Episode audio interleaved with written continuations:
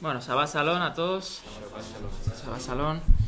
Bueno, antes que nada, dar la bienvenida a Jorge que nos visita y es un hermano de Perú que está pues en estos caminos, ¿no? De las raíces hebreas, de las sendas antiguas y bueno, espero que pueda estar mucho más con nosotros, que el Eterno siga dándole sabiduría y, y revelación, ¿no? A él y a toda su familia para, para ser estandartes, ¿no? Ahí en este mundo caído, ¿no? Bueno, bienvenido, Jorge.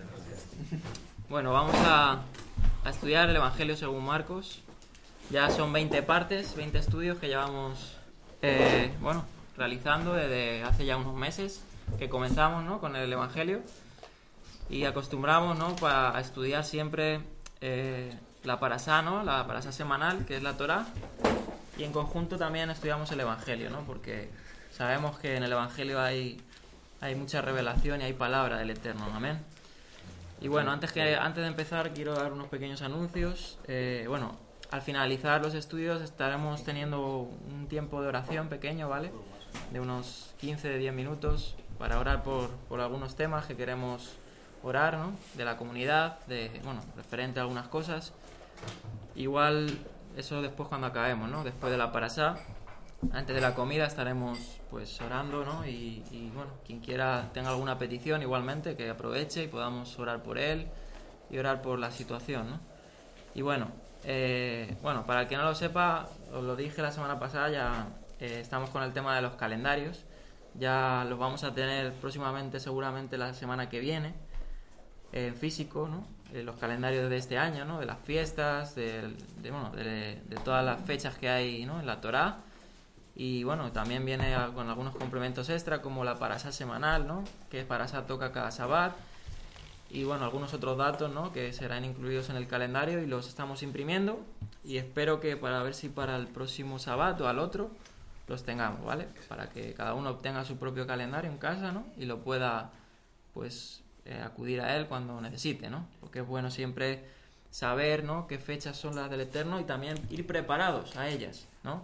Y también preparados si, si tenemos la posibilidad en nuestros trabajos de, bueno, sabemos que hay fiestas que son días de, de reposo, ¿no? Semanales. Entonces, pues quizá no todos puedan, ¿no? Por las circunstancias que puedan ser, ¿no? Porque estamos en el exilio, en, en esta cautividad, pero, pero siempre y cuando pues esté en nuestra voluntad y nuestras fuerzas intentarlo, ¿no? Amén. Y bueno, vamos a, a empezar con el Evangelio según Marcos, que lo va a dar José. Eh, nos quedamos en el capítulo 11, versículo 27, el Evangelio según Marcos. Y bueno, pues ahí José nos va a traer el estudio y vamos a estar pues comentando y bueno, profundizando ¿no? en el Evangelio. Amén. Con la ayuda de Dios. Amén. Bueno, Shabbat Shalom, hermanos, y Shabbat todos- Shalom. todos los que nos vayan a escuchar también, pues que vamos a continuar ¿no? con el estudio de- del Evangelio, pues de, de Marcos, ¿no? de Juan Marcos.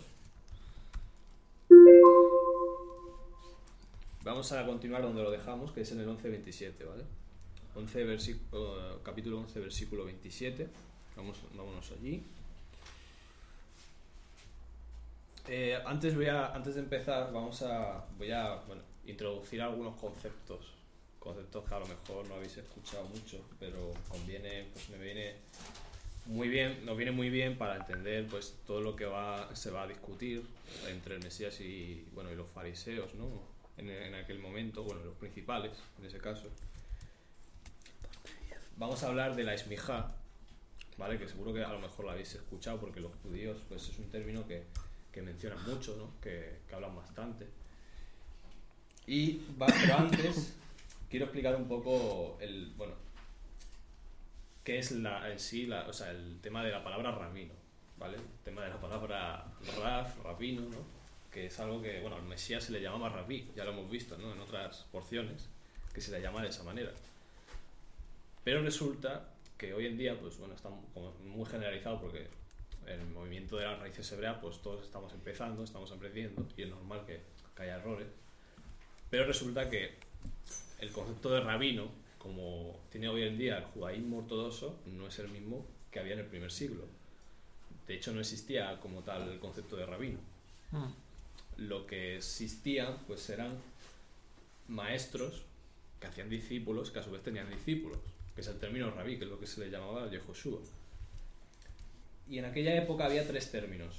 Es cierto que hay un término que ha evolucionado, o sea, que es el término de Raf, que hoy día se le llama, a los, a los rabinos en hebreo se le llama Raf. En hebreo Raf- rabino es Raf. Pero en aquel tiempo no era, no era exactamente igual que lo es ahora. O sea, no es rabino como lo entendemos nosotros.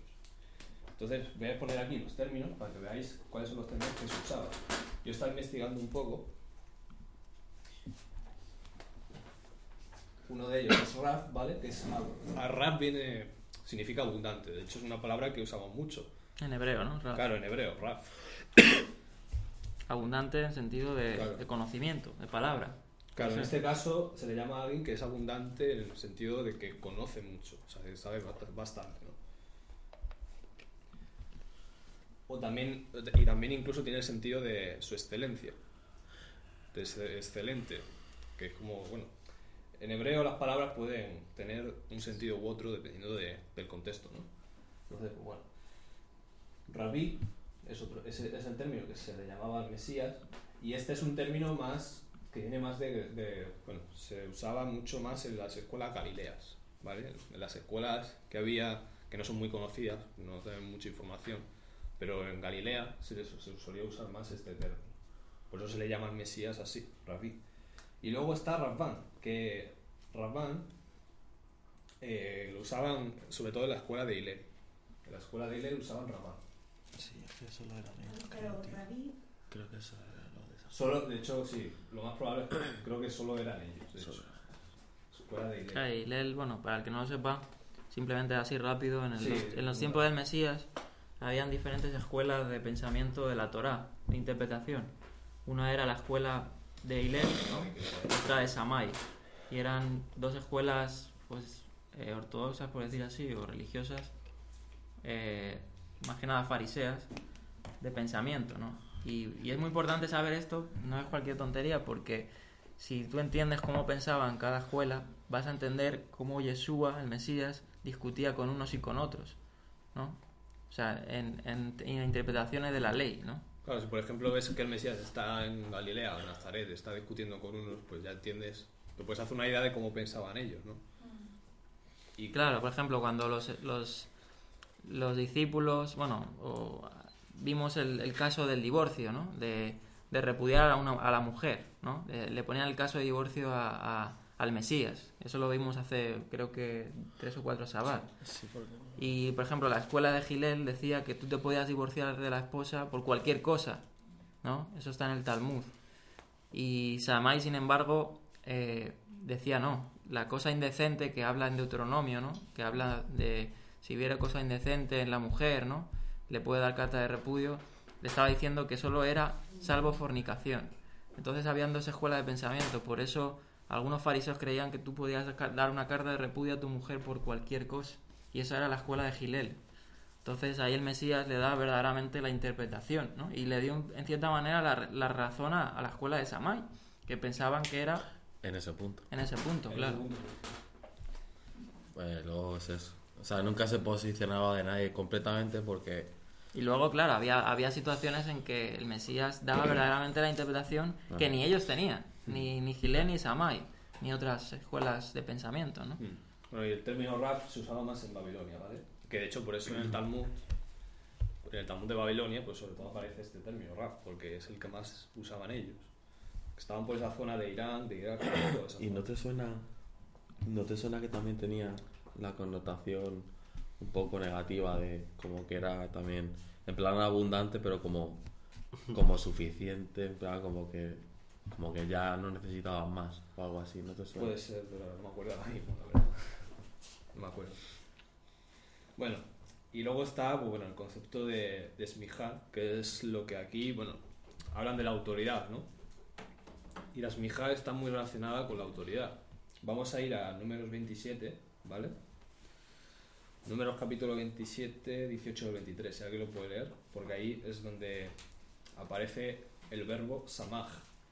Samaj, que es como poner o colocar algo sobre algo, ¿vale? Número 27. 27 del 18 al 23. No hemos leído el Evangelio todavía. Ya. Todavía no, no hemos empezado, pero bueno, es como... Vez- Esto es como una introducción. Lo- el está haciendo al Sí. revés. Está haciendo y luego lo que va a salir. ¿Lo leo? Sí, léelo. Y el Señor respondió a Moisés, toma a, José, a Josué ben Nun, varón en el cual hay espíritu, e impondrás tu mano sobre él. Y harás que se presente ante el sacerdote Eleazar y ante toda la comunidad y le impartirás autoridad delante de ellos.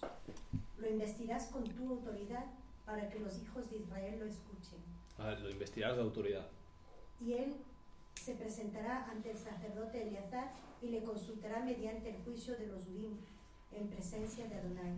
Por orden suya saldrán y por orden suya entrarán él y todos los hijos de Israel con él, toda la asamblea. Y Moisés hizo tal como el Señor le había ordenado. Tomó a Josué y lo presentó ante el sacerdote Eleazar y ante toda la asamblea. Luego impuso sobre él sus manos Puso sobre él sus manos. Que, y le impartió autoridad Sí. Esa es la como clave. Adonai había ordenado por medio de Moisés.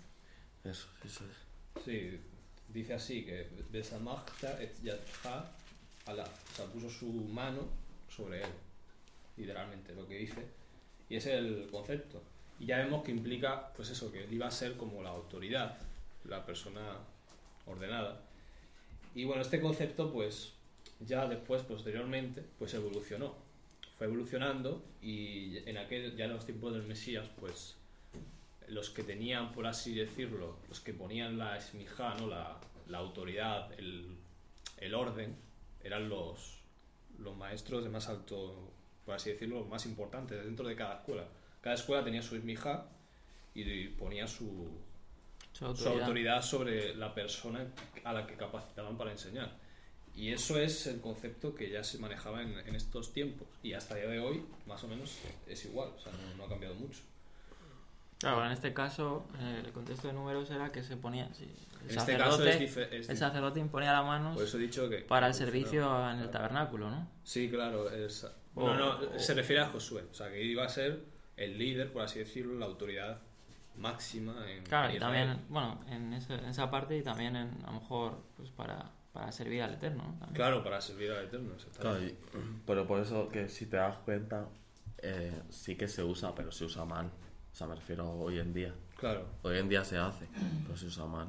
Claro, y en se aquel usa tiempo fuera ya, de ya contexto se, se usaba, se usaba mal porque no era ese exactamente el, el sentido. Aunque bueno, luego también es verdad que el- los apóstoles también imponían sus manos, ¿no? Todo eso, digamos, quedando como esa autoridad, aunque...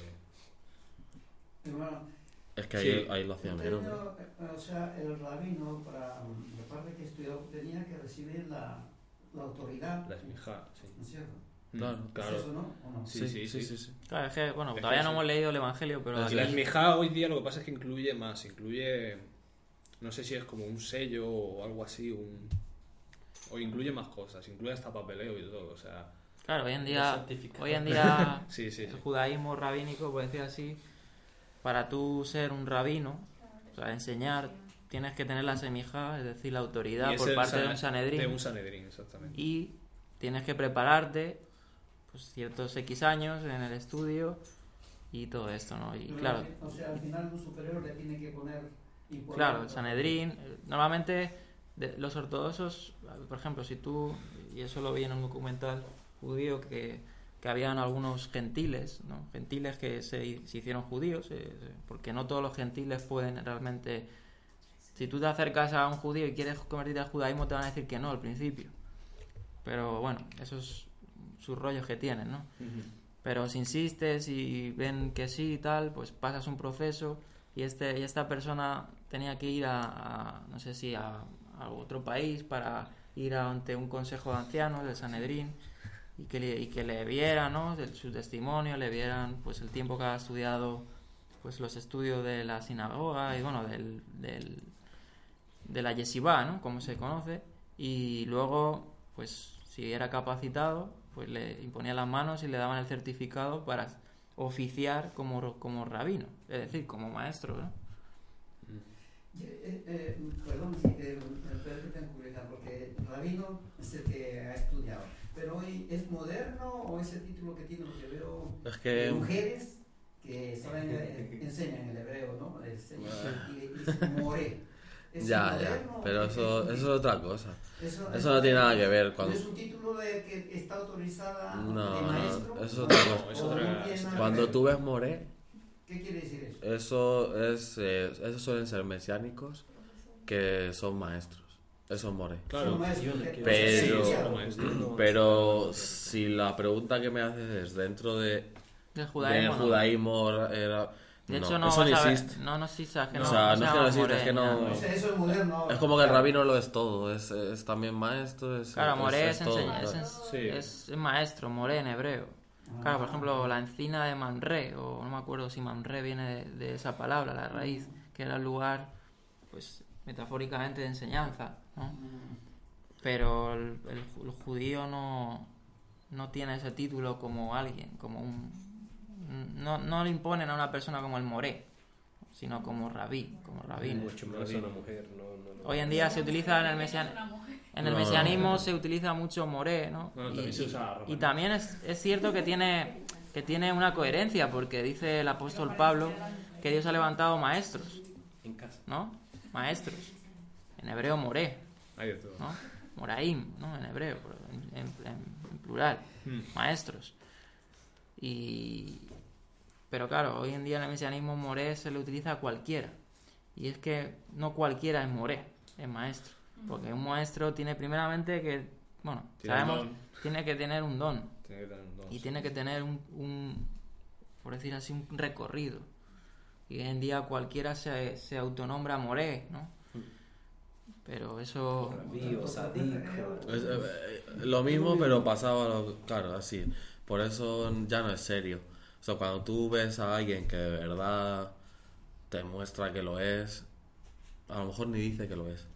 ¿Sabes? Y, y así, así Y a lo pasa. mejor no se jacta de... Claro, de hecho... Es el mejor maestro, el que.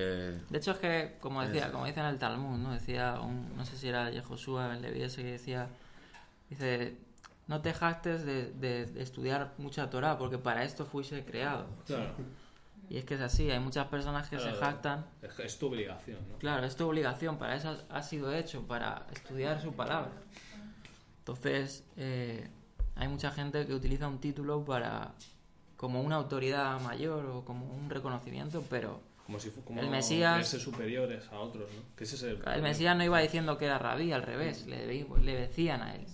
Y aquí, que lo vamos a leer ahora, porque todo esto viene de, extraído de esto, de toda esta enseñanza, Hmm. es porque le cuestionaban a él, pues, su semijá, ¿no? Su, Su autoridad. su autoridad, Claro, exactamente. ahora. Y, mira. claro, su autoridad no era de vamos a Su autoridad no era de hombres. Su autoridad venía de arriba. ¿no? Sí, sí. Vamos Ahora- a leer Ahora va a quedar claro. del, 20 del 27 al... Ya. Por fin, ¿puedes escribirla? La palabra es La mija palabra, sí. en hebreo. Sí, Es fácil, ¿eh? Sí. La Bueno, pronunciación, pero ¿quieres la, la fonética o la letra? la Ah, bueno. fonética también. Ah, en hebreo y Ah, bueno. Sí, Bueno. Eh, alguien, bueno, mientras, mientras ir leyendo del 27 al 33, ¿vale? La, 27 al 23. al 33. Ah, al 33, vale. De Marcos. Lo leo entonces, sí. Llegan de nuevo a Jerusalén y andando por el templo llegan a él los principales sacerdotes, los escribas y los ancianos, y le decían, ¿con qué autoridad haces estas cosas? ¿O quién te dio esta autoridad para que hagas estas cosas? Entonces Yeshua les dijo, os preguntaré un asunto, respondedme, y también os diré con qué autoridad hago estas cosas. ¿El bautismo de Juan era del cielo o de los hombres? Respondedme. Y ellos razonaban entre sí diciendo, si decimos del cielo, dirá, ¿por qué no le creísteis? Pero vamos a decir de los hombres, pues temían al pueblo ya que todos los consideraban que Juan era realmente un profeta. Respondiendo entonces a Yeshua dicen, no lo sabemos. Y Yeshua les responde, tampoco yo os digo con qué autoridad hago estas cosas. Y ahora cuando eso que aplicaban, José apl- Ahora se entiende. ahora Claro, por eso, por eso la introducción a veces, porque así se entiende mejor luego. Bueno, pues, bueno, en el versículo 27 hemos leído. Primero que andaban en el templo O sea, bueno, no exactamente en la, no en la casa, sino bueno, en los alrededores, ¿no? Por la zona del templo. Y eh, se le acercaron los principales sacerdotes, los escribas y los ancianos, que justamente estos son los que luego le iban a, a entregar. Mm. Y luego vamos a ver que les da una parábola sobre eso, ¿no? Para señalarles, justamente. Eso lo podemos leer en Marcos 14.1, ma- un poco más adelante, que dice que ya estaban empezando a tramar, que querían quitárselo de encima, no matarlo. Estaban empezando a planear esa, esa, esa muerte ¿no? del Mesías. Y bueno, le preguntan en el 28, ¿cuál es tu esmija? Es decir, ¿de quién has recibido la autoridad, la enseñanza, la palabra? ¿De dónde, de dónde la has recibido? ¿Quién te dio ¿Quién la te, semijá, quién la te dio autoridad? la? Claro, ¿quién te dio la autoridad? Eso, eso es lo que está implícito en el texto, ¿no? Y ¿De, y- de qué escuela vienes? A claro, ver, ¿de qué escuela viene? Porque, no nos, porque esto que estás haciendo no... Claro, Pero esto no- es curioso que Eso sí, Yeshua ¿no? le responda con una pregunta. Eso se hace mucho en el, en el Eh, pueblo sí, judío. En el pueblo judío se- es como es una pregunta retórica, se responde mucho así. Hace una pregunta y luego respondes con una pregunta. con una pregunta.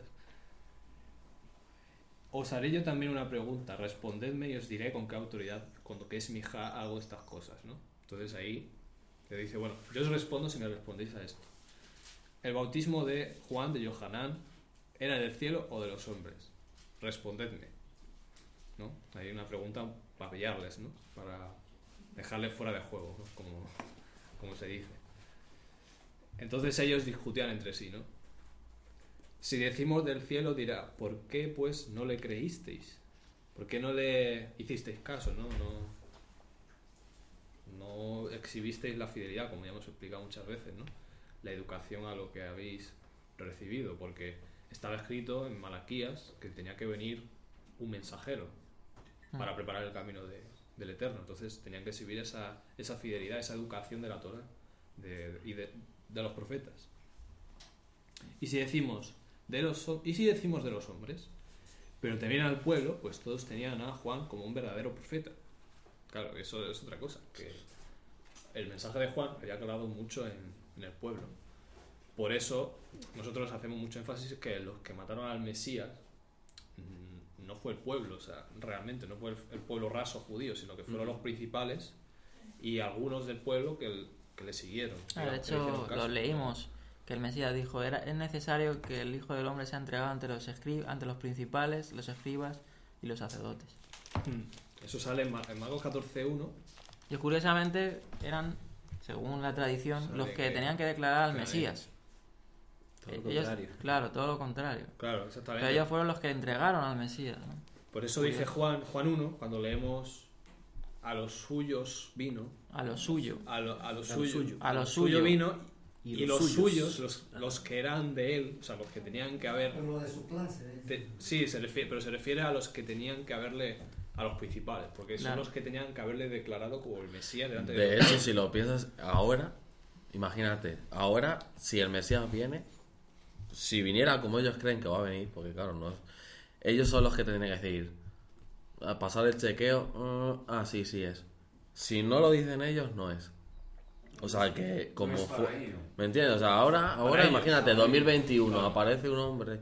O sea, Pues ellos tienen que como que verificar en plan con requisitos y Según cumple el- Vale, entonces sí. O si, si, si no, no. Y eso lo comunican igual, principales de los que estén al mando en, en los Sanedrín de de Jerusalén, me- Jerusalén. me re- supongo. Sí, pero él tenía el concepto, como decía, dice que pensaba que le va a librar de romanos, él tenía otro concepto Claro, de, de sí. Pues como... Claro, pues algunos- como ahora. Eso y- La mayoría... Igual, ahora Casi igual, es que sí. Exacto. Va a ser igual. lo Pero ojo, que ya hemos visto que no todos los que. No todos pensaban eso. O sea, había un cierto sector pequeño que decían, bueno, porque veían dos venidas del Mesías, o dos Mesías, ¿no? El Mesías Ben José, Mesías Ben David, y veían uno que era humilde, un sacerdote, que iba en un asno, ¿no? Que, y, y luego veían el, el Mesías rey, ¿no? Entonces Claro. había algunos que se preguntaban, bueno, no entendemos, o sea, y, y vimos esa cita, ¿no? Del Talmud en Sanedrín 98 que decían, pues eh, si el Israel es pecador vendrá montado en un pollino, que fue como vino el Mesías. Curioso, o sea que la mayoría sí creían eso, o sea, y a día de hoy más aún. A día de hoy, La segunda llegada, Mashiach no van a venir como ha venido primera vez como cordero, va a venir Claro. No, va a venir en las Claro. nubes. y es porque uno de, los, un- uno de los argumentos principales de- de- del judaísmo a día de hoy es que el Mesías tiene que traer la paz al mundial. Bueno, sobre todo la paz en Israel. Claro, por- extraído de Isaías, que habla príncipe de paz, ¿no? Entonces, claro, el Mesías que dijo, yo no vine a traer paz sino espada. ¿Por qué? Pues porque Israel todavía no era, el proce- no era el tiempo de esa paz, de establecer esa paz, porque Israel era pecador. Tenían que ser primero removidos sus pecados y luego ya vendría la paz. Claro. Entonces, curioso, ¿no? Claro, es que la paz es lo último. Que era No, eso, es que no puede haber paz si hay pecado. y no es, claro, si hay pecado no puede haber paz. Es es Entonces. Entonces ellos, no sé, como... No sé, yo creo que ellos quieren que sea como...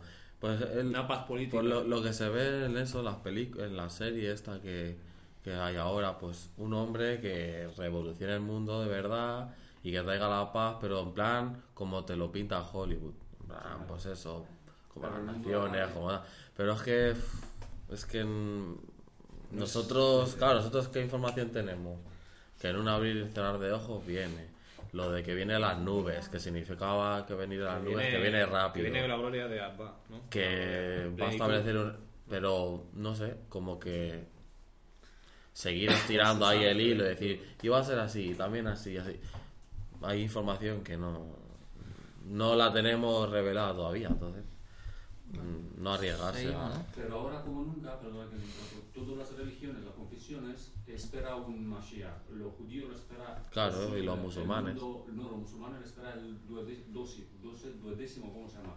El Mahdi. Ma- Ah, sí, el eh, 12 porque tiene características de príncipe de paz, de no sé qué.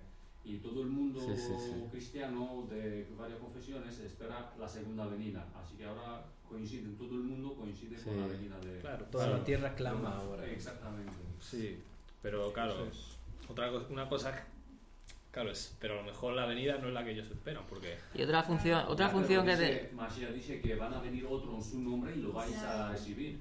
otra función, claro, exactamente, eso que él dijo. y otra función muy importante es que el Mesías, y eso también se pensaba en el judaísmo, iba a traer la verdadera revelación de la Torah. Por ejemplo, la samaritana que le dijo al Mesías, dice, sabemos que cuando venga el Mesías nos revelará todas las cosas. O sea, todos los misterios de la Torah. De hecho, en el Talmud dice que la, dicen, dice la Torah, cuando venga el Mesías, toda la Torah que alguien haya estudiado en, el mundo no valdrá para nada comparado a la, Mesí- a, la Torah del Mesías. Eso está escrito en sus pensamientos. Eso es verdad, eso se lo escucho decir yo. ¿Y qué hizo, qué hizo el. Mesías? Eso, en, el Evangelio de Mateo es una gran prueba de ello que siempre decía, oíste que fue di- dicho, más yo os digo. Ahí lo que estaba diciendo es, os estoy diciendo, os estoy revelando las cosas de- del Eterno. Si No Torah- importa lo que hayan dicho, yo digo estas cosas. Claro, Se va a exactamente. Apocalipsis cuando van a predicar los dos profetas. Y, y- y se va a revelar en el milenio, cuando el Sí. Mesías enseñe Torah, porque dice en Isaías que de Sion, de Sion saldrá la Torah a todas las naciones. ¿Y quién la va a dar? El Mesías. Va, va, va a ser el regidor, el, el legislador, el que va a poner la Torah por, pues, en orden, ¿no? Y va a poner verdaderamente el, el- la interpretación. pueblo de Israel se a hacer la comparación entre los falsos profetas, los dos, Claro. y los verdaderos. Y ahí se va a ver las falsas profecías, las falsas interpretaciones, Mm. Y se va a ver todo, porque va a salir toda la luz. La luz del mundo va a venir. exacto. Nada va a quedar, ¿no? Claro, exactamente. Vamos a seguir en la parábola, ¿no? Sí, sí, bueno, no sé si tengo algo más que comentar. eh, no, un poco más. Bueno, nada, él les comenta, pues eh, nos hemos quedado, vale, dicen, y ellos le responden al final al Mesías, le dicen, no sabemos. Entonces respondiendo yo Josué les dice, yo tampoco os digo con que es mi hija, hago estas cosas. Claro, Claro, eh, los, los fariseos amaban sus posiciones. sí, sí. no sí. les interesaba tener. Claro. Bueno, los escribas más que nada, No, los tenían- no querían tener problemas con el pueblo, también, Claro. porque claro, no querían perder su, su influencia sobre ellos. No, pero es que ve- vean en el texto lo que está implícito que, que es muy revelador. Dice, eh, si decimos del cielo, dirá, ¿por qué pues no la veis? No le creísteis. O sea, ellos sabían que sí era del cielo. Si aceptaban eso, tenían que aceptar todo lo que él había dicho y aceptarlo a él. Claro, pero... Pero si dicen de los hombres, le tenían miedo al pueblo. Entonces sabía que era el cielo y si sabía que decía lo contrario, que era una mentira, el pueblo Y iba a estar en contra de ellos. Y, y ellos se cumplió la palabra en Apocalipsis que dice, los tibios los vomitaré, porque Exacto. si dicen del cielo, pues como dice, es mejor temer a Dios antes que a los hombres.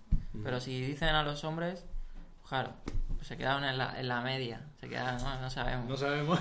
Entonces la respuesta sí la tenían, Claro, la si verdad sí la tenían. Y si respondían esa verdad, iban a responder lo que ellos estaban buscando. ¿De dónde viene la autoridad? Del cielo. Pues estaban amando al mundo, como. Claro, ese, la Claro. es el tema. Sus, Entonces ellos fueron a buscar barriga. a Yeshua para exponerlo sus vientres. eh, que, estaba, que estaba descalificado, pero todo lo contrario, ellos, ellos fueron los que se descalificaron en ese momento. Sí, sí, sí. Exactamente. Ahí en Mesías, pues ahí vemos la sabiduría de Y Dios, de ¿no? cierta manera sí le respondió, porque con la respuesta le responde. Si ellos responden que sí del cielo, pues conmigo igual, viene del cielo. ¿Por qué no, No lo ¿por qué no le creyeron? no me creen, bueno, Claro. es su problema. Si soy de los hombres, pues ahí tienen al pueblo que si no creyeron en, Es en que, Juan, eh, mucho menos y- en mí y ahora... ¿Te acuerdas no- cuando le decía, si no me creéis a mí, por lo menos creedle a las A- obras a que las hago? obras Como sí. diciendo, Las obras es de la que Torá. las obras que hago son las que dicen quién soy. Ya. Y si eso es lo que tenéis que hacer para verme, no me queréis ver, ya qué más puedo hacer. Entonces, es que diciéndoles en su cara que él mismo era el eterno, da igual. Porque si no ves las obras, Claro. Pues... y si sumas una cosita, otra cosita y otra, entiendes No, o seguir. justificas la razón del cómo le buscaban para matarle. Mm. Porque una y otra vez ellos lo buscaban para evidenciar que él era un falso. Sí, y ellos eran los falsos, terminaban siendo falsos ellos siempre. Sí, sí. Y Vamos una cosa, seguir. ahora aquí- Perdona, pues vamos a seguir, que, Vale, vale. que si no se nos, nos fía el toro. Pero eso, eso es muy... Sí, sí, muy- Interesante. Muy, interesante, sí. Muy bueno el aporte. Marcos 12, del 1 al 12. 12, del 1 al 12. Dice, Entonces comenzó Jesús a decirles por parábolas. Un hombre plantó una viña, la cercó de vallado, cavó un lagar, edificó una torre y la arrendó a unos labradores y se fue lejos. Y a su tiempo envió un siervo a los labradores para que recibiese de estos el fruto de la viña. Mas ellos, mas ellos tomándole, le golpearon y le enviaron con las manos vacías. Volvió a enviarles a otro siervo, pero apedreándole le hirieron en la cabeza y también le enviaron afrentado. Volvió a enviar otro y a este mataron y a otros muchos golpeando a unos y otros matando. Por último, teniendo a un hijo suyo, amado, lo envió también a ellos, diciendo, tendrán respeto a mi hijo. Mas aquellos labradores dijeron entre sí, este es el heredero, venid, matémosle y la heredad será nuestra. Y tomándole le mataron y le echaron fuera de la viña. ¿Qué pues hará el señor de la viña? Vendrá y destruirá a los labradores y dará su viña a otros. Ni aún está escrita, ni aún esta escritura habéis leído, la piedra que desecharon los edificadores ha venido a ser cabeza del ángulo. El Señor ha hecho esto y es cosa maravillosa a nuestros ojos. Y procuraban prenderle, porque entendían que decía contra ellos aquella parábola, pero temían a la multitud y dejándole se fueron. Muy bien. Pues, pues ya vemos que sigue hablando con ellos y les dice, les da una parábola para precisamente Que una parábola sencilla sobre algo que ocurrió en la época, porque resulta que en Galilea, bueno, porque el Mesías se crió en Galilea, ¿no? Ya hemos dicho, y él siempre saca parábolas de, de las escenas que él vio, ¿no? Digamos directamente, ¿no? Que él vivía, ¿no? Y claro, resulta que en Galilea había propietarios de latifundios o terrenos que, que eran extranjeros, que eran de fuera, sobre todo pues eh, eh, imperiales probablemente, ¿no? Romanos y, y, esta gente, ¿no?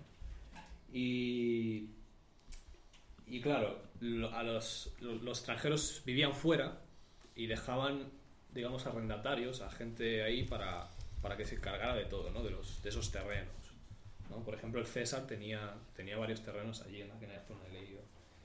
Y claro, ¿qué pasa? Que los celotes, pues, movían a la gente, los celotes de aquella región, movían a la gente a rebelarse contra el imperio, contra Roma. Y claro, entonces pasaba esto que describió el Mesías, como que se rebelaban contra ellos, ¿no? Y trataban de apoderarse de, de los latifundios, ¿no? Es, es algo que a veces pasaba realmente, o sea, que es un hecho real. Y el Mesías pues saca ahí una parábola para referirse a, a cómo él deja su viña en manos de estos labradores y estos se, quieren rebelar, ¿no? Quieren tomarse para sí la posesión. Es curioso, ¿no? El dato, el dato histórico. Y bueno, resulta que el Mesías no se inventa esto tan... Pues aparte de que es un hecho real, que también podemos verlo en Isaías capítulo 5 del 1 al 8. Hay una, una otra parábola, vamos a decir, del Eterno que da a- para Israel. No sé si lo podemos leer. Isaías 5 del 1 al 8, que está, que está muy bien. En nombre de mi amado cantaré un cántico de amor respecto a su viña. Tuvo mi amado una viña en un collado fértil. La cavó y despedregó y plantó una cepa muy preciada. Construyó una torre en su centro y cavó en ella un lagar. Esperó a que diera uvas, pero dio abrazones. Habitantes de Jerusalén y varones de Judá, juzgad entre yo y mi viña. ¿Qué más cabía hacer por mi viña que yo no hubiera hecho? ¿Por qué, esperando que diera uvas, dio abrazones? Os mostraré, pues, lo que haré con mi vino. Quitaré su vallado para que sirva de pastizal. Derribaré su cerca para que se la pisotee, para que la pisoteen. La dejaré arrasada, no será podada ni labrada. Le crecerán las zarzas y los espinos. Y a las nubes impondré mandato para que no llueva sobre ella. La viña de, del Señor Sebaot es la casa de Israel y los hombres de Judá su plantel preferido. Esperaba equidad y he aquí iniquidad, rectitud y he aquí acritud. Hay de los que añaden casas a casas y juntan campos con campos hasta que todo lo ocupan y viven ellos solos en medio del país. Mashiach les está haciendo una fusión, les está mezclando un hecho histórico que ocurría con, con, con esa profecía de Isaías. Está haciendo ahí una mezcla. ¿Cómo se, tenía un significado en hebreo, no me acuerdo cómo se llama, pero está haciendo ahí una mezcla de dos cosas diferentes para hacer una enseñanza. ¿no? ¿Verás? No. No sé si, no, Drash no, era cosa, sé lo que me dice, acuerdo. pero no me acuerdo. Yo tampoco me acuerdo. Eso La lo hacía. Pablo mucho también. Eso lo hacía Pablo muchas veces, sí. Ah, ¿cómo se llamaba? No, no, era otra cosa. Otra cosa. Pero- Bueno, puede ser que sea Drash, sí. Pero era una era técnica, como juntar dos, o sea, como dos conceptos, o sea, yo no sé, imagínate como dos partes, Un ¿Qué es? Midrash. es que no sé cómo era, pero... Estaba el Drash y luego el Midrash es como algo parecido también. Porque los Midrash son mucho eso también. Son parábolas. Como que a lo mejor buscas y de dónde dijo eso y no lo encuentras, ¿por qué? Porque no lo dijo así, como que ha mezclado dos cosas. Sí. Y Pablo lo hace mucho, pero Entonces ya lo aquí, estudiaremos. claro, él le cita a Isaías, porque ¿qué es lo que les dice? Le dice que le rodeó con una cerca, cavó un lagar alrededor de la viña, edificó Sí, una sí. torre, todo eso lo dice Isaías, lo hemos leído. Lo de la arrendó unos labradores y se fue lejos. Eso es lo que sucedía históricamente. Y Ya, es Bueno, y él iba mandando siervos, que son los profetas, porque eso es lo que sucedía. O sea, él mandaba a los profetas para advertir al pueblo, a los principales sobre todo, a los reyes, que volvieran, se arrepintieran y volvieran a la Torah, porque muchos reyes se alejaban de la Torah y ponían su idolatría y estas cosas, ¿no? Y él, lo- y él básicamente lo que le está diciendo es que ellos están heredando la personalidad el carácter de todos esos reyes que, que se rebelaban contra, contra el Eterno. Que no querían escuchar a sus advertencias, ¿no? Y bueno, ahí describe cómo iban rechazándolos a unos a otros. Y luego, curioso, el concepto de Ben, hijo, que es heredero, porque aquí ellos mismos lo dicen. ¿no? Este es el heredero, este es el hijo. Esa, esa es el- esa es la idea, ¿no? Que no implica que sea necesariamente un hijo literal. Pero bueno, esto es otra, otra, otra Claro, en, cuestión. en hebreo bíblico. En hebreo bíblico, claro. Claro, No tiene por qué ser su descendiente literalmente. Hay muchas Puede cosas en hebreo bíblico que, que cambian, que cambian, porque es eso, nosotros escuchamos hijo y entendemos que un hijo es pues, simplemente el nacido de un padre, ¿no? Pero en hebreo ben, que es la palabra para hijo, pues no solo significa hijo, puede significar también, o significa heredero, ¿no? De hecho, Pablo también lo habla en Romanos. Sí. Habla... No todo el que desciende de Israel es hijo. Claro. Lo dice él. Sí, Y luego habla de, de herederos y coherederos con el Mesías, ¿no? Claro. Entonces, para que tengamos eso en cuenta, que en hebreo bíblico hay muchos conceptos diferentes al hebreo moderno, incluso al español. ¿Qué pues era el señor de la viña? irá, destruirá a los labradores y dará su viña a otros. ¿Y quiénes son esos otros? Porque muchos dicen a lo- los gentiles, pero no son los gentiles. Se refiere, porque estamos hablando de, de los principales, o sea, de la gente, digamos, los hombres principales de Judá son su planta, ¿no? Son su plantel, como hemos leído en Isaías. Pues a quién se lo va a dar? A los discípulos, porque ellos son, como dicen en, en Hechos 4, no, en Hechos no es. En Mateo y Lucas, Mateo 21.39 y Lucas 20.15, No leemos. Bueno, eso es otra cosa, pero no, estoy buscando uno que es el que he apuntado, que no sé si lo tengo aquí. Bueno, hay otro pasaje que dice que... No sé, no sé si lo tendré aquí a lo mejor. Vale, sí, Mateo 19, 28, me he equivocado. Mateo 19, 28, él, eh, puedes, puedes leerlo. Dice, y Yeshua le dijo, de cierto os digo que en la regeneración, cuando el Hijo del Hombre se siente en el trono de su gloria, vosotros que me habéis seguido también os sentaréis sobre doce tronos, para juzgar a las doce tribus de Israel. Ahí está. Y de hecho, de hecho, no sé si creo que en Apocalipsis aparece como que los nombres de los apóstoles estaban En la puerta. en las puertas, ¿no? En las puertas. Claro, si te das cuenta es, Ellos- le quito la autoridad a estos Y se los doy a mis discípulos. y, y, y en el mismo evangelio se ve. A los que y me en el siguen. mismo evangelio se ve cómo es el Mesías el que les da la potestad para ir y, lo Y que- hacer discípulos. y hacer discípulos y predicar y todo eso. Claro. Y eso, si te das cuenta, en Isaías lo, lo acabamos de leer. Dice, le quitaré la valla, dejaré que paste, o sea, dejaré que nadie lo... O sea, Isaías es muy bueno en ese trozo, la ver verdad. Con, lo que leímos la semana Hola. pasada, ¿no? Salón. Bienvenidos, salón. Sí, también. Es que la semana pasada casi lo vimos. Claro. Tiene que ver con la autoridad también. Claro, exactamente. Y ahora sí, vamos a... Dice en el 8 que tomándolo lo mataron y lo arrojaron fuera de la viña. Que eso es otro detalle. Pero en Mateo y en Lucas dice que primero lo arrojaron fuera y luego lo mataron fuera. Que es como realmente pasó, que lo mataron fuera de la ciudad. Sí. Entonces, bueno, ese detalle también, pues, interesante. Y bueno, Como la vaca roja. como la vaca roja que moría, claro, echaba, las cenizas Pero se fuera. ¿no? puede también Lo que vamos entonces fuera. entender eso, que vino a su, a su pueblo también allí en ese momento y que luego entonces a todos los que están dispersos A su viña. también. Vino a su viña. A su viña, claro. Y los labradores que labran la viña, pues la estaba labrando muy mal. Claro. Entonces quita a los labradores y ¿Por pone qué? a otro labrador. ¿Por qué, Ya no, está. por qué sabía el Mesías que lo- Bueno, para que lo entendáis, que estaba labrando mal, que los frutos, no estaba dando los frutos que tenía que dar. Eso lo hemos leído en Claro, dice que, que daba uvas, pero no, daba uvas rancias. Uvas rancias. No sé cómo lo traducen ahí, pero... Ah, una ¿no? enseñanza de las que pasaste, estas de Spurgeon, ahí dice que incluso la planta está obligada primero a dar fruto antes que verse frondosa. Sí, Es- Sí, esa de Puya muy buena, que explicación, porque, eh, justamente Sí, esa la es muy primera buena. no es que estés bonita, Claro. que tienes la obligación O sea, de deja dar aparentar. fruto. Mira, así pasa, que muchas plantas les pasa eso, que sale como una ramita, así como un frutito, pero la planta es pequeña aún, ¿no? No frondosa, así, no es grande. claro, sí, es verdad. Tenemos que ir mostrando frutos según vamos creciendo, Hmm. hasta que, claro, Aunque sea poco, pero siempre sale algo de fruto poco a poco, ¿no? Y eso es muy importante. Y luego les cita la escritura, que está en. en.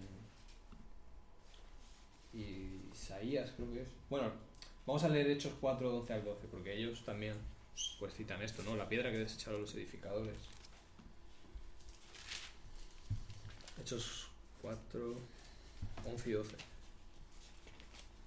Este Yeshua es la piedra reprobada por vosotros los edificadores, la cual ha venido a ser cabeza del ángulo. Y en ningún otro hay salvación, porque no hay otro nombre bajo el cielo dado a los hombres en que podamos ser salvos. Ahí está, porque de hecho si leemos Isaías, todo es un pasaje que dice más cosas. Dice que él establecerá a esa piedra como un cordel, como medida de, de justicia. Y de, y de hecho Pablo dice en otro pasaje que él es el estándar de la fidelidad y de la justicia. O sea, que él es la medida, por así decirlo, dada a los hombres. O sea, Mm. es, es muy interesante eso, ¿no? Es muy importante ese concepto. Y claro, de aquí luego. Pues claro, ¿quiénes eran los edificadores? Pues Los bonim. los bonim, los. Pues eh, claro, los que tenían. Eran los encargados de edificar al pueblo. De, Que de hecho los lo, labradores. lo que me hizo gracia es que, es que ellos a sí mismos se lo llamaban. Se llamaban a sí mismos O los sea, edificadores. ellos fueron los bonim. mismos que se pusieron el título. Claro.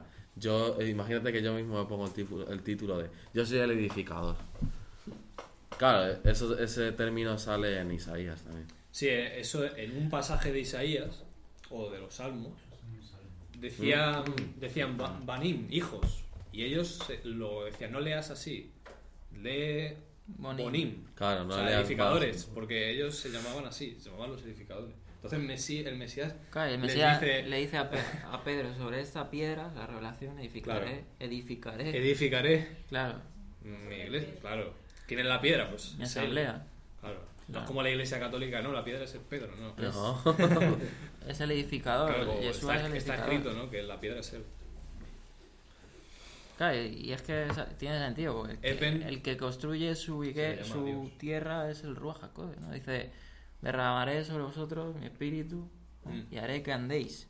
Sí. Obviamente pues, siempre había autoridades, pero si los labradores eran malvados, porque esto de la parábola se llama así, ¿no? Bueno, otra, Sí, en Mateo sí, también se los habla de labradores, los la- labradores malda- mal- malvados. Sí, sí, sí. Tal cual. Todo está, bueno, está conectado. Entonces, eh, bueno, vamos a vamos a continuar. Bueno, luego dice en el 12 pues que ellos entendieron que hablaron de, que hablaban de sí mismos, ¿no? Procuraban prenderlo porque entendían que decía contra ellos aquella parábola, pero temían a la multitud y dejándolos fueron. Claro, ellos no eran tontos tampoco. O sea, ellos sabían que les estaba citando Isaías, que les estaba hablando de esa situación que a veces pasaba en, en Galilea, ¿no?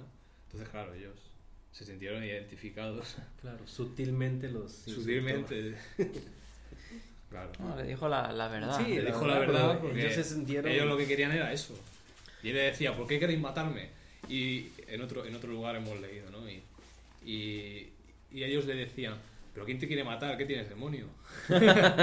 Porque sabían lo que estaba Es verdad. pasando, de verdad. Claro, claro, claro. Sí. Sí, Sí, sí, sí. que era Eso- muy bueno, ¿no? Sí. El Mesías de ahí, vamos. El 13. La cuestión del- Le seguimos ahora del 13 al 17. eh, dice, le enviaron algunos de los fariseos y de los herodianos. Herodianos eran los, eh, digamos, que apoyaban a Herodes, al rey Herodes, para que lo sorprendieran en alguna palabra. Viniendo ellos, le dijeron, Maestro, sabemos que eres hombre veraz y que no te cuidas de nadie, porque no miras la apariencia de los hombres, sino que con verdad enseñas el camino de Dios. ¿Es lícito dar tributo a César o no? ¿Daremos o no daremos? Esto ellos lo dicen con ironía, ¿no? Porque están ahí para pillarle. Pero él, percibiendo la hipocresía de ellos, les dijo, ¿por qué me tentáis? Más que me tentáis, porque tentación es como algo más interno, ¿no? De nosotros que estamos en pecado, ¿no? Tentar es, no, no es tentar, sino probar, ¿no? Porque ellos querían probar que él era el Mesías, ¿no? Experimentar, O, o experimentar, sí. Sí, porque el Señor no puede ser tentado. Claro, claro, exactamente. Él no, claro. Traerme un denario para que lo vea. Entonces, ellos se lo trajeron y él entonces preguntó, ¿de quién es esta imagen y la inscripción? Ellos le dijeron, de César. Respondiendo yo, Jesús les dijo, dad a César lo que es de César y a Dios que Dios. Y se maravilla de él. Ahí vemos, ahí vemos todo, todo ello. todo ello. Vemos a fariseos, fariseos, yo creo que, yo creo que fariseos de este grupo, este grupo, por decir así, así, porque si te fijas, fijas que. En una cuestión política, política, política, Claro, claro, claro, claro. claro, claro, que, no da, no da a César, César, los que somos herodianos, herodianos, políticos, políticos, a Herodes, Herodes, al César, César, pues, pues tenemos que prender, prender. Claro, está, está hablando en tributo de, de, del gobierno, Claro, claro. entonces era un complot, trataban de cogerle de todas las formas, pero Sí, no sí, podían. De hecho, ya estamos cerca de... Claro, no podía, no podía porque Mesías, obviamente, sabía, sabía a qué le venían. Claro, él- él No era había Dios. llegado su hora. Él era Dios. Por todo ángulo, ¿eh? Venga, por aquí, no, por aquí, por aquí. No, no, no. Claro. Sí. Bueno, muchos salmos hablan de del Salmo 2. ¿Por qué conspiran los príncipes contra Dios, ¿no? Sí, piensan cosas Se vanas. amotinan los pueblos, ¿no? ¿Por qué se amotinan los pueblos? Eso, eso se está cumpliendo aquí, esto que estamos leyendo. Mm. Contra el rey es ungido, ¿no? Sí, sí. Y su, Mashiach. y su Mashiach, ¿no? Su ungido.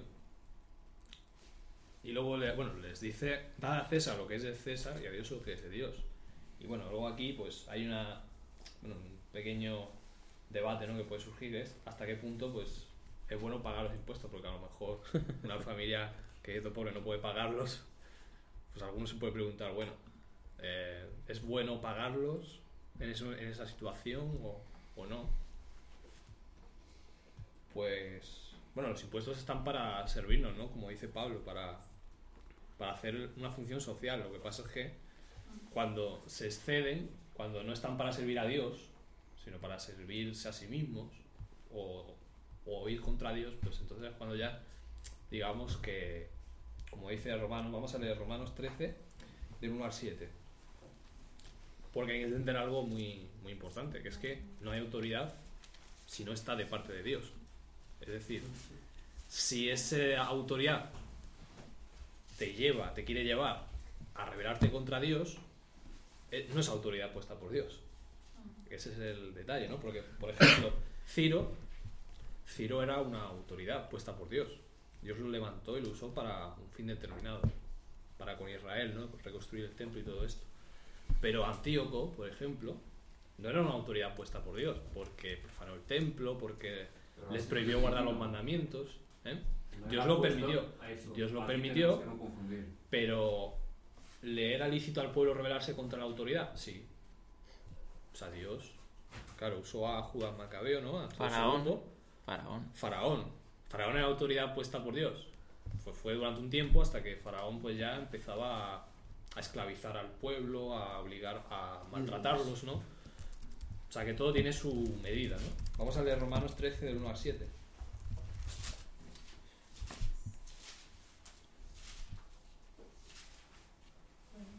Toda persona sea dócil a las autoridades gobernantes, porque no hay autoridad sino de Dios y las que existen por Dios son instituidas. De manera que el que resiste a la autoridad resiste a la disposición de Dios, y los que resisten acarrean juicio para sí mismos. Porque los gobernantes no son de temer para, el que obra el bien, sino para el que obra el mal. ¿Quieres pues no temer a la autoridad? Haz lo bueno y tendrás aprobación de ella, porque es un servidor de Dios para tu bien.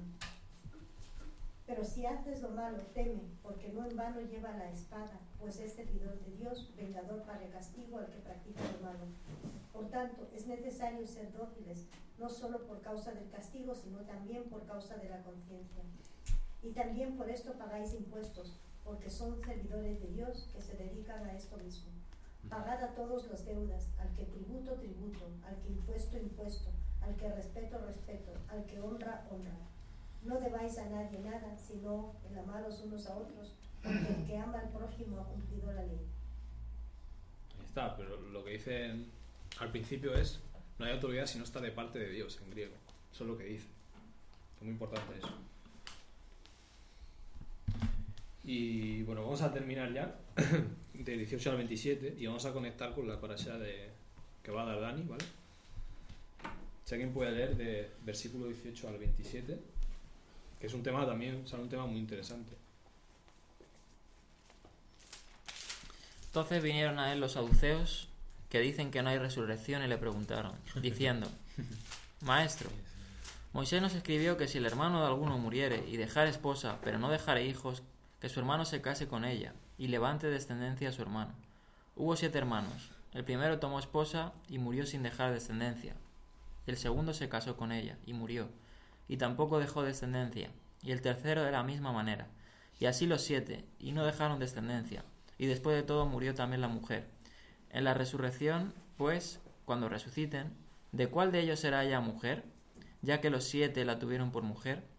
Entonces, respondiendo, Yehoshua les dijo, ¿No erráis por esto porque ignoráis las escrituras y el poder de Dios? Porque cuando resuciten los muertos, ni se casarán ni se darán en casamiento, sino serán como los ángeles que están en los cielos.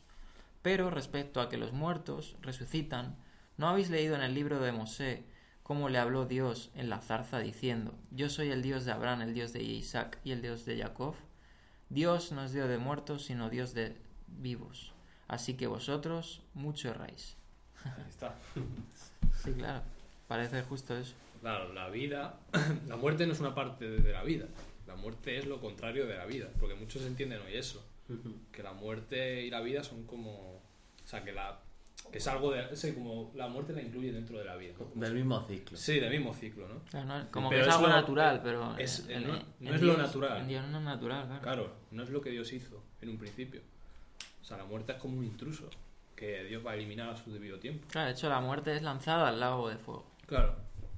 No solo el pecado, no solo el Satán, Dios va a sino la mu- muerte. Dios va a destruir la muerte. Porque la muerte no es algo que Dios hizo. No, no es algo natural de Dios. Claro, exactamente. Y bueno, pues aquí sale un tema, yo creo que un poco complicado de entender, porque Bueno, no hay mucha información ¿no? No. Sobre, sobre este tema. Aquí el Mesías da algunas pinceladas, algunas yo cosas. creo que lo más importante es quedarnos con el tema de, bueno, de que la resurrección existe, porque Dios, como él dice, Dios no es Dios de muerte o de muertos, es Dios de vivos. O sea, y para él, y en otro pasaje paralelo de Mateo de Lucas, creo que dice, porque para él estos viven, ¿no? O algo así. Porque aunque estén durmiendo, no están muertos realmente porque van a resucitar. Es la diferencia de concepto que tenemos nosotros sobre la muerte Claro. y lo real que es en los ojos de Dios la muerte. Claro, exactamente, eso es. Y entonces, bueno, el tema de los ángeles, pues... A ver, yo, yo creo que hay dos opciones. Yo veo aquí dos opciones, lo que pasa es que decantarse por una o por otra, pues, pues bueno, ya cada uno, ¿no? Como, como lo entienda mejor. Eh, dice, porque cuando resuciten de los muertos, y ahí tú puedes entender que se está refiriendo a este grupo particular, o es algo general. No sé, bueno, ahí ya cada uno, pues, no sé, es algo como más que saldremos de dudas cuando ya estemos con él, ¿no? Porque no tampoco es algo del futuro, de la vida eterna, ¿no? No sabemos cómo va a ser exactamente. En una parte, es que no sé si estoy mal, pero cuando uno le dice, eh, quiero seguirte, Señor, déjame primero que entierre mi padre, y él que le dice, eh, deja que los muertos entierren a sus muertos. O sea, yo entiendo que él dice, el que tiene la palabra y está con Dios, pues eh, no está muerto, porque hay muertos vivientes, porque el que no Sí, tiene la sí. palabra es- está muerto ya. Sí, O sea, eh, aparte sí. a- a- a- Claro, y también ese, ese hombre que quería entrar al padre era para cobrar la herencia. Eso también quería tener su colchón para seguir al, al Mesías. claro. O sea que eso es lo que entiendo yo. Sí, sí, también. El colchón, colchonero. Sí. Claro, esto no tenemos mucho, porque claro, la Torah no nos habla, la escritura nos habla mucho Claro. sobre lo, cómo va a ser la vida eterna, la nueva Jerusalén, pues... Bueno, hay un texto de Isaías que dice que, bueno, que sí que a lo mejor se tendrán hijos la vida eterna, ¿no? Isaías 65, que dice que el niño morirá de 100 De años. 100 años. sí. No, no, mo- Sí. no morirá de 100 años o algo así. En, la- en el milenio. No, sí, habla de que no morirán. No, no, Sí, no decía sí que no morirá, no dice que no morirá, porque en hebreo no dice eso. La niñez. La ni- se habla de la niñez, que el niño llegará hasta 100 años, ¿no? Algo así. El niño llegará hasta 100 años y, o sea que Hay mucho- será diferente. El lobo morará con el cordero, todo eso viene ahí en Isaías 65, en los últimos versículos, te describe como, como la tierra nueva, ¿no? Que va a ser, ¿no? La vida eterna. Y es muy bonito, lo que pasa es que, claro, no sabemos cómo va a ser exactamente. Ahí te da como algunos detallitos. Y lo que dice que no se casan ni se dan en casamiento cuando estén allá se Eso es lo difícil, eso lo... También con cuando dice el que cuando habla que el que llegue a, o sea, a la fidelidad de- en el Señor, que se quede en el estado en el que está, o sea, cuando habla acerca, de las mujeres que no que no, que no, no, no te cases otra vez y todo ese tipo de cosas así.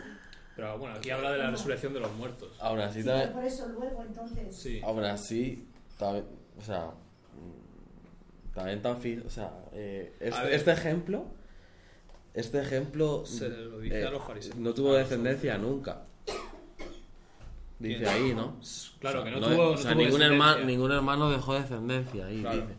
Claro, la pregunta sería, otra que yo lanzo sería, ¿y si si hubiera dejado descendencia con uno? ¿Hubiera cambiado algo o no? No, claro que no, porque dice que allá somos distintos. Claro, es que uno puede entender que, se, que esto de decir el- cuando resucitemos de los muertos, ni se casarán ni se darán en casamiento, se refiere a todos. Que eso no se sabe mucho. Y el 25, tú lo- o lo puedes aplicar a que se refiere a ese grupo, o sea, a ese caso particular Sí, sí, sí. Que, que van a ser así. No, porque lo generaliza, dice, vais a estar como los ángeles en el cielo. Y se- Claro, pero a ver, cuando tú, a ver, cuando tú lees, dependiendo de cuál criterio tengas, tú puedes decir, cuando resuciten ellos, lo- o sea, los que están En esa situación. hablando de esa situación, Pero todos van a resucitar al final.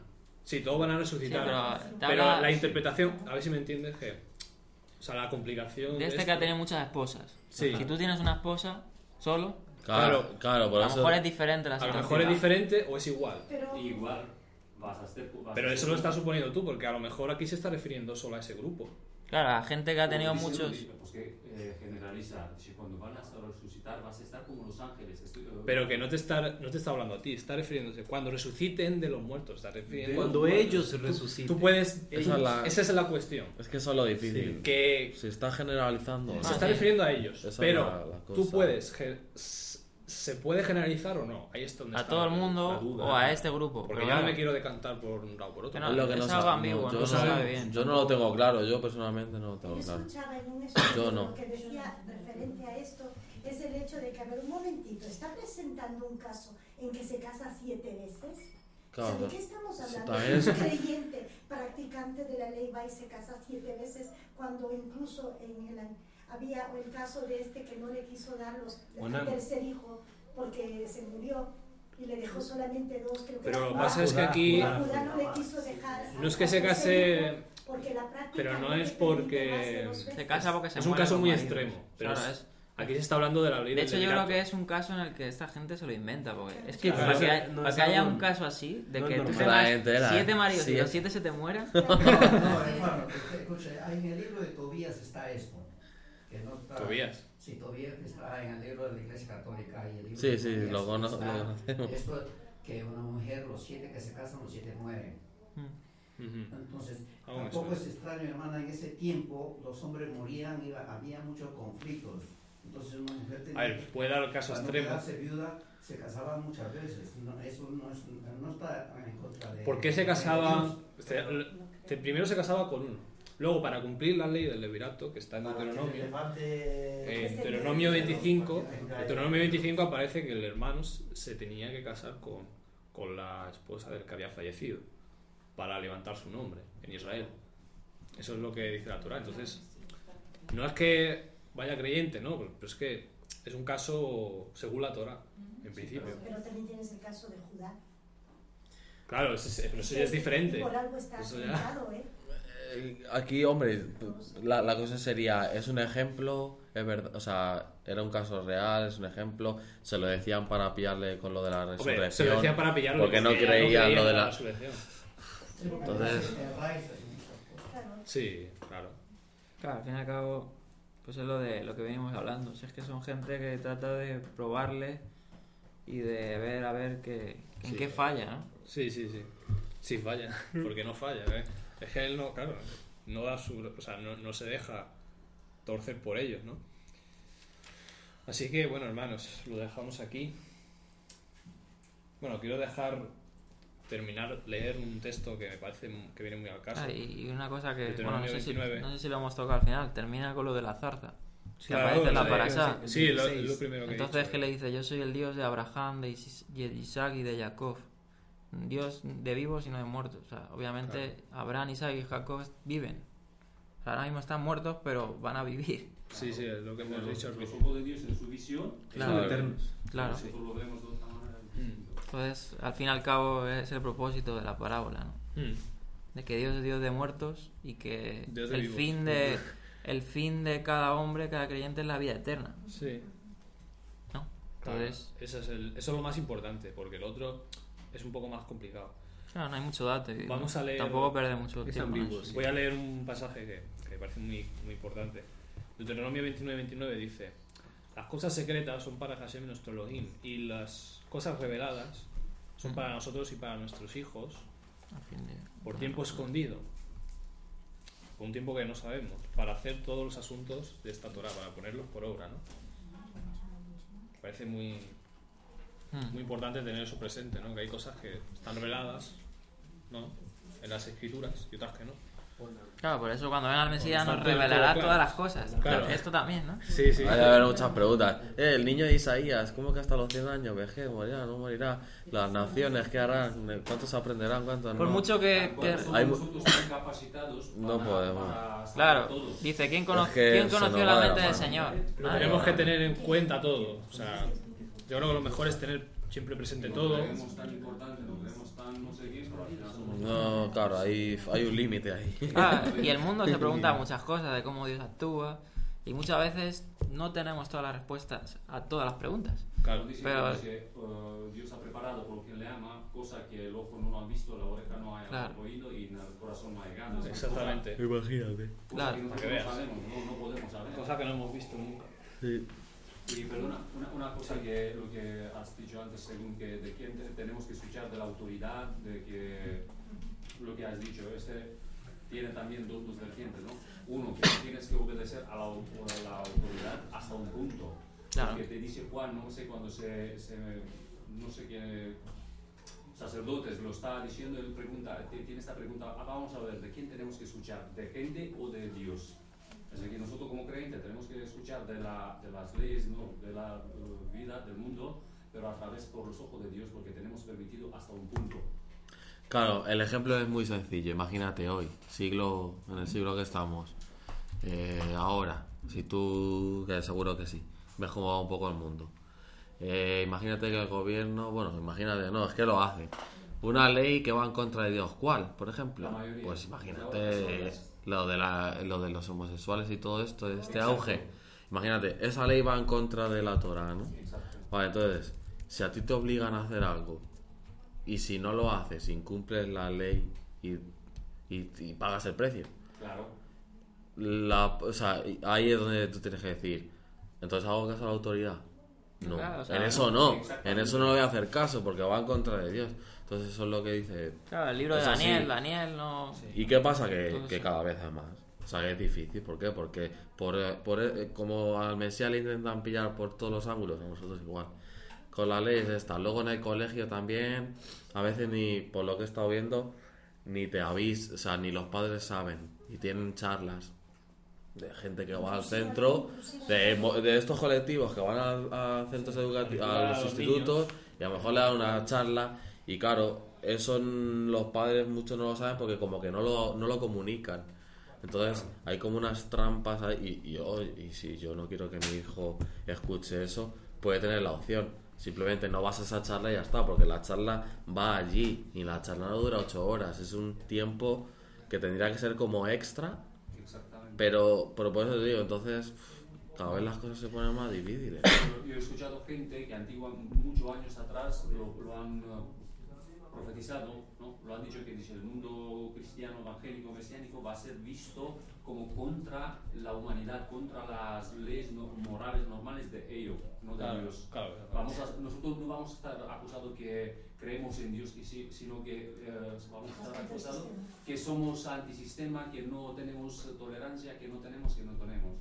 Vamos a, a vistos. cada Sí, día, sí, cada día sí. se acerca más Es que tiempo. eso es eso. Eso está claro. Se acercan los es-. Eso, hay, eh, no sé, hay un predicador danés que tiene un movimiento que se llama la, la, la- la última reforma. En Dinamarca el gobierno lo, prácticamente lo iba a meter preso y ha fugado a Estados Unidos. Porque según el gobierno, el evangelio está en contra de las leyes o el estatus que tiene. Es que el estándar de la Torah hoy en día no hay ningún gobierno que esté de acuerdo con... O sea, que, que Es- Ninguno va a comparta. estar de acuerdo. Entonces, pues vivimos, por eso vivimos en el exilio. ¿no? Estamos en este, en este mundo, pero no somos de este mundo. Claro. Y por tanto, pues hay ciertas cosas que, que van a probar nuestra fidelidad. Y ahora, bueno, tenemos un poco de libertad en este país, de momento. Sí. De momento. De momento. Pero va a venir, y según estamos viendo, están viniendo Sí. tiempos. Y de momento, porque el gobierno este que estamos teniendo nuevo ahora, este es de los que mal. de los que ayudan a que no sea fácil.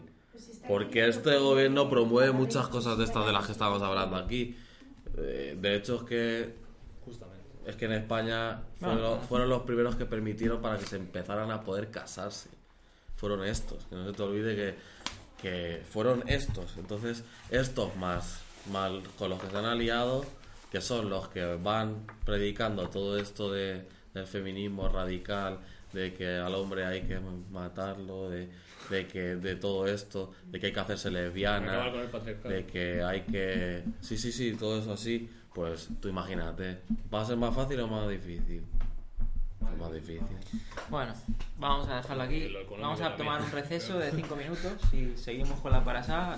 Si alguien quiere té, café, ahí tenemos. Y bueno, se va al salón, ahora salón, los hermanos. volvemos con la parasá.